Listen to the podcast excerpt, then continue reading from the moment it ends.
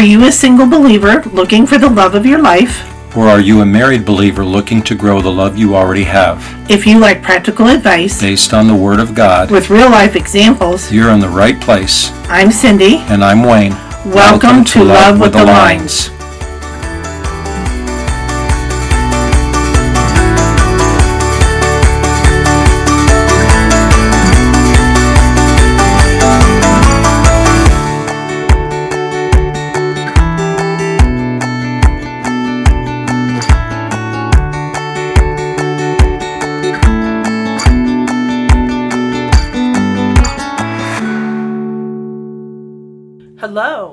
welcome to Love with the Lines. I'm Cindy. And that means I must be Wayne. You're Wayne, I'm Wayne. and this is episode 53. Wow. Crazy. 53. Mm-hmm. I remember being 53. Do you remember being 53? I do. Mm-hmm. Do you? I do. Hmm? Well, I remember being in my 50s. I don't know if I actually remember 53 or not. Hmm. I, I'm trying to decide if that was pre or post Hawaii shirt. Oh, pre. It would have been pre. Yes. Mm-hmm. Anyway, My life was so boring then. I dressed in such a boring way. well, you know what? Scripture is never boring. How about if you read not. tonight's scripture? Let's do that. So the scripture tonight is out of 1 Corinthians 13, verses 4 to 7 out of the NLT, the New Living Translation. Love is patient and kind. Love is not jealous or boastful or proud or rude. It does not demand its own way. It's not irritable, and it keeps no record of being wronged. It does not rejoice about injustice, but rejoices whenever the truth wins out. Love never gives up, never loses faith, is always hopeful, and endures through every circumstance. It's a great scripture. It is a great scripture. Mm-hmm. And it's not just about romantic love, it's about loving each other, mm-hmm. loving people, loving our neighbors. Mm-hmm. It's it's all about that. So, well, tonight we wanted to start a review of a classic book, but one that we highly recommend and it's by Gary Chapman and it's called The Five Love Languages. Mm-hmm. I will put um, the title in the description of the podcast so that you can look it up at your favorite bookseller. We don't we're not affiliates not right now anyway with anyone so you can get it from anywhere you would like to get it. In fact, maybe if your church has a library, it might be in the church library. You can look it up. So but this book he talks about what he has determined at that point in time when he wrote the book he had been uh, doing marriage counseling for about 30 years and he determined from from his work that there were five love languages. And his his introduction to the book he talks about how we grow up learning the language of our home of our parents our siblings um, you know that that becomes the, Our primary our language, primary yeah. language that we use. Um, and then we can learn additional languages later but that's always our 1st one. And it says he says that language differences are part and parcel of human culture but it's also similar in love and that um, that we have emotional love languages. So mm-hmm. you have one and i have one. Mm-hmm. So when you're in a marriage together you have to consider that each of you has a love language and that they could be as different as french from russian or chinese mm-hmm. from english or any other host of different languages. And And I sometimes wonder too if that's because I know a lot of times couples miscommunicate. It's almost like we're talking two two different languages. Right. We, you like to quote the uh, men are from Mars, women are from Women are from Venus. Venus, but yes. um, but it's typical, and it's it's sort of um, one of the points that he makes that it does like if you so like if Wayne's love language is Chinese and mine is English. well, I mean, obviously they're not those languages, but like that, it doesn't matter. I can I can try to express his love language in English as much as I want, but unless I speak Chinese, he's not going to get it, and vice versa. And that that's how we have to think about our emotional love languages that we have. So when he uh, broke this down into five different ways that he felt that people speak and understand emotional love. Now, the other thing about this is that he he said in his work that there could be different dialects within the language, within I the love that- language. I thought that was very interesting. Right. Well, and it's it's like that. So I work in a city that has a very large Hispanic population. But there are people from the Dominican Republic, there are people from Puerto Rico, there are people from Mexico, there are people from Colombia, there are people from many different countries that speak Spanish, and their dialects are all a little mm-hmm. different. And I've learned over the years that you can actually say the same thing and in one lang- one dialect it's perfectly fine but it's an insult in another one and it's not a Yep. good thing to say. And so that's sort of um, what gary chapman said here in, in his book that there are dialects within the love languages. But he said that he believes that when we learn to identify what those what the love languages are learn to speak them and practice speaking them that knowing your spouse's love language can be the key to a long lasting mm-hmm. marriage and I thought it was very interesting because in the beginning, after he does his introduction, he talks about one of the things that gets in the way of the love languages. And we actually talked about this on the series that we did on the different stages of marriage. Mm-hmm. And that is that the first thing that we deal with as a couple is the falling in love stage. Mm-hmm. Or in some of those articles that we shared, it was the honeymoon phase or whatever. And The old baby phase. the old baby, the ooh baby baby phase, and and he describes it that it, you know that at its peak, the in love experience is euphoric, and he says we're emotionally obsessed with each other. We go to sleep thinking of each other. When we wake up, that person is the first thought on our minds. We long to be together. The person who is in love has the illusion that his beloved is perfect. And we talked about this in those mm-hmm. stages that you you ignore faults or you dismiss them mm-hmm. or you just you know rationalize things away. And then all of a sudden the honeymoon is over the honeymoon phase is over and you have had your eyes opened and you see the warts you see the per- the irritating personality traits you see that the other person has the capacity to hurt and to be angry and to level out harsh words and mm-hmm. judgment and criticism and those are things that we've overlooked and now they've really become real points of contention in, our, Yep. in our marriage relationship. His uh, to quote him he says welcome to the real world of marriage where hairs are always in the sink and little white spots cover the mirror where arguments center on which way the toilet paper comes off and whether the lid should be up or down. In this world a look can hurt and a word can crush. Intimate lovers can become enemies and marriage a battlefield. You know so that's something you have to consider is that uh, and we talked about that in the one article it talked about how actually the in love was was a, a neurological response and a physical response to make you attracted to each other for the propagation of the spe- and continuation of the species that it was actually a, an environmental thing. But anyway so once once you get past that phase and you're in the the throes of the day to day in the marriage and um, you know by now you've got some kids thrown into the mm-hmm. mix. You actually have to think about filling up the love tank. So you know we all have we all have love tanks. There you there was a thing was it in, I think it was back in the 80s where they talked about filling your basket that you mm-hmm. couldn't give to others if your basket wasn't full that you had to refill your your basket before you could take things mm-hmm. out of your basket to give to somebody else. It was talking about emotional uh, connections and relationships. And um, Well, that's stuff we've talked about too over the over the episodes, especially some of the early Mm-hmm. ones, earl- earlier ones. We talked about having our, our love baskets full and different Yeah. ways to do that. Yeah. Yeah. He says once this euphoria state goes on, you know, what do we do? Like, so now we're in this marriage and we have two options. And the options are where it seems like we have an, an option, two options that are we destined to a life of misery with our spouse or must we, must we jump ship and try again? Well, no, those are, even though it seems like there's only two options, those are not the other They're not. options.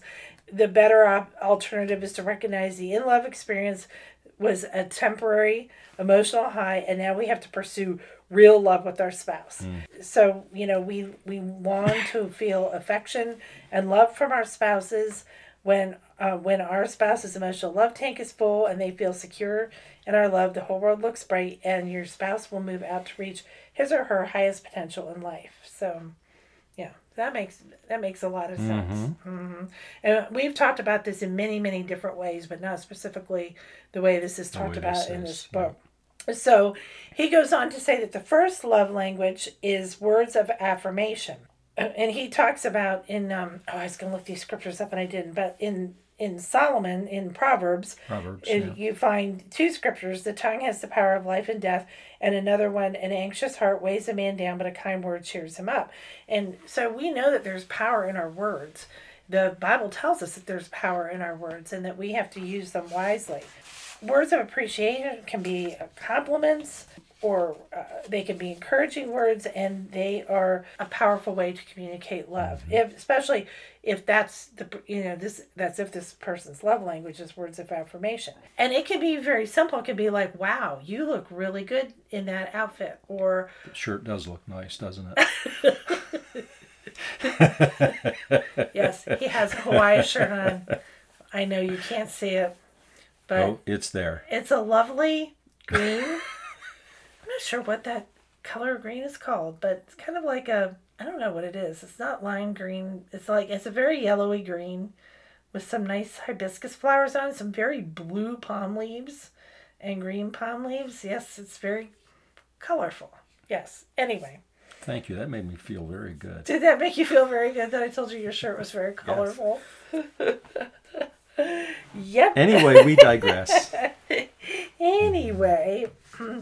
But And- kind words. Yeah, it could be, um, you mm-hmm. know, a compliment on cooking. Mm-hmm. You know, oh, this, you know, dinner was really good tonight. I really like the way you cooked the steak or, you know, made this casserole or whatever.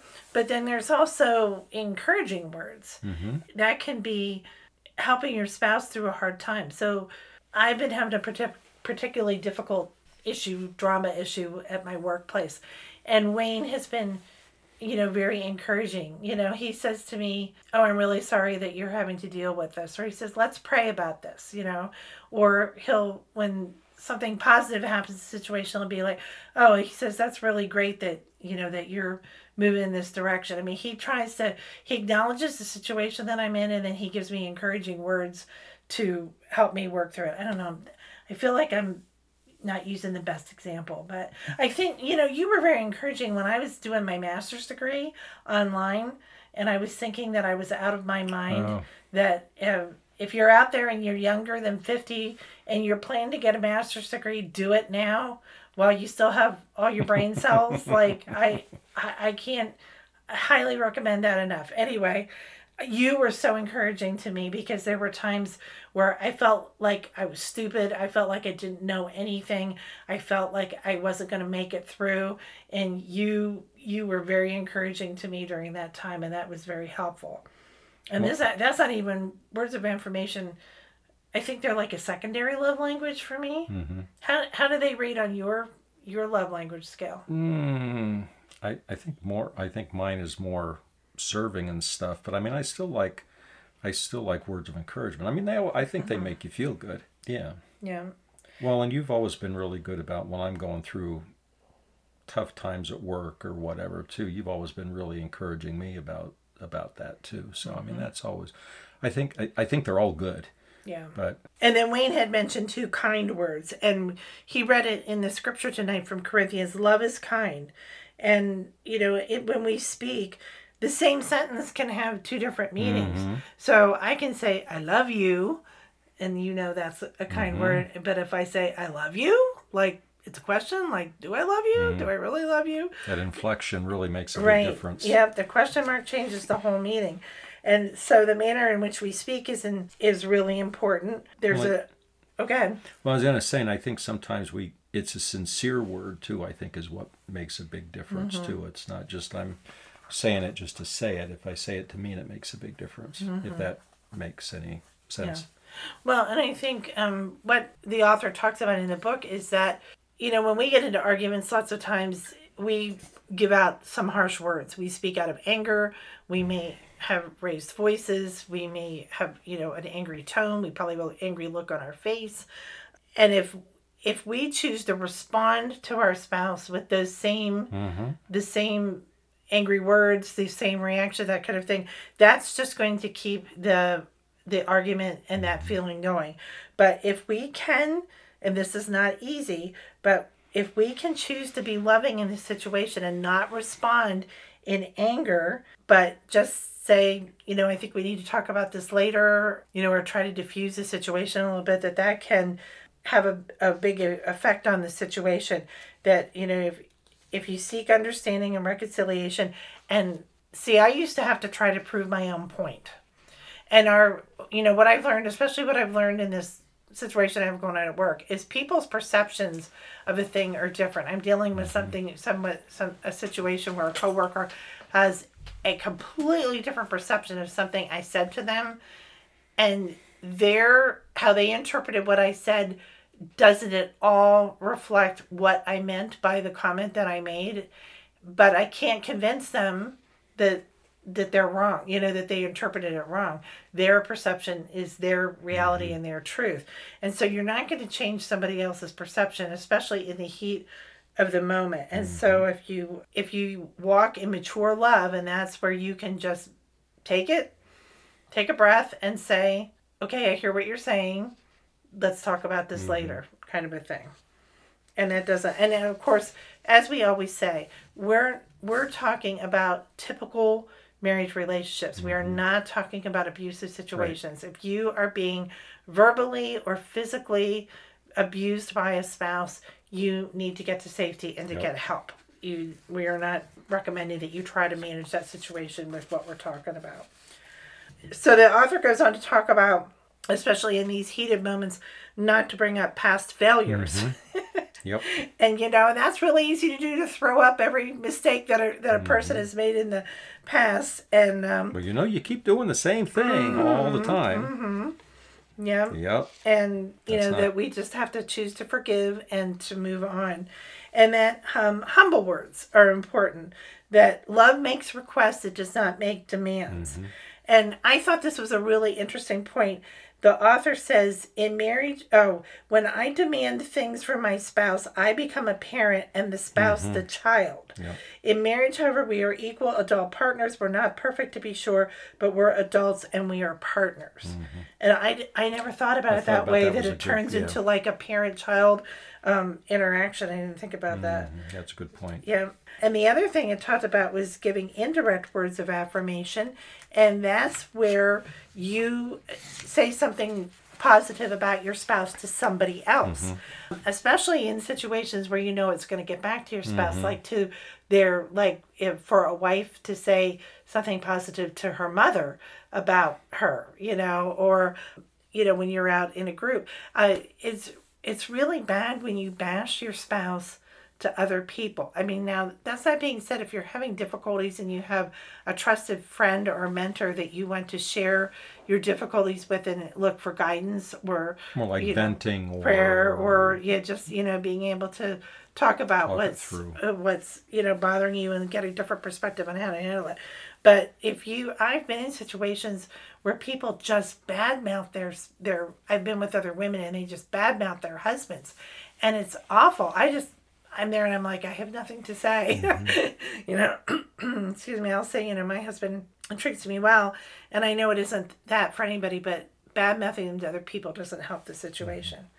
The recommendation is that if your spouse's love language is words of affirmation, that you need to remind yourself that words are important and occasionally write a love letter to your spouse or a text or an email in these days and that uh, if you're not in the habit of complimenting your spouse that you could set yourself a goal to compliment your spouse every day for mm-hmm. one month all right so that that got us through the first one and so that's an introduction to this book the five love languages by gary chapman and we will continue on with the next love language which is quality time when we talk to you next week. Until then we pray that your marriage will be richly blessed.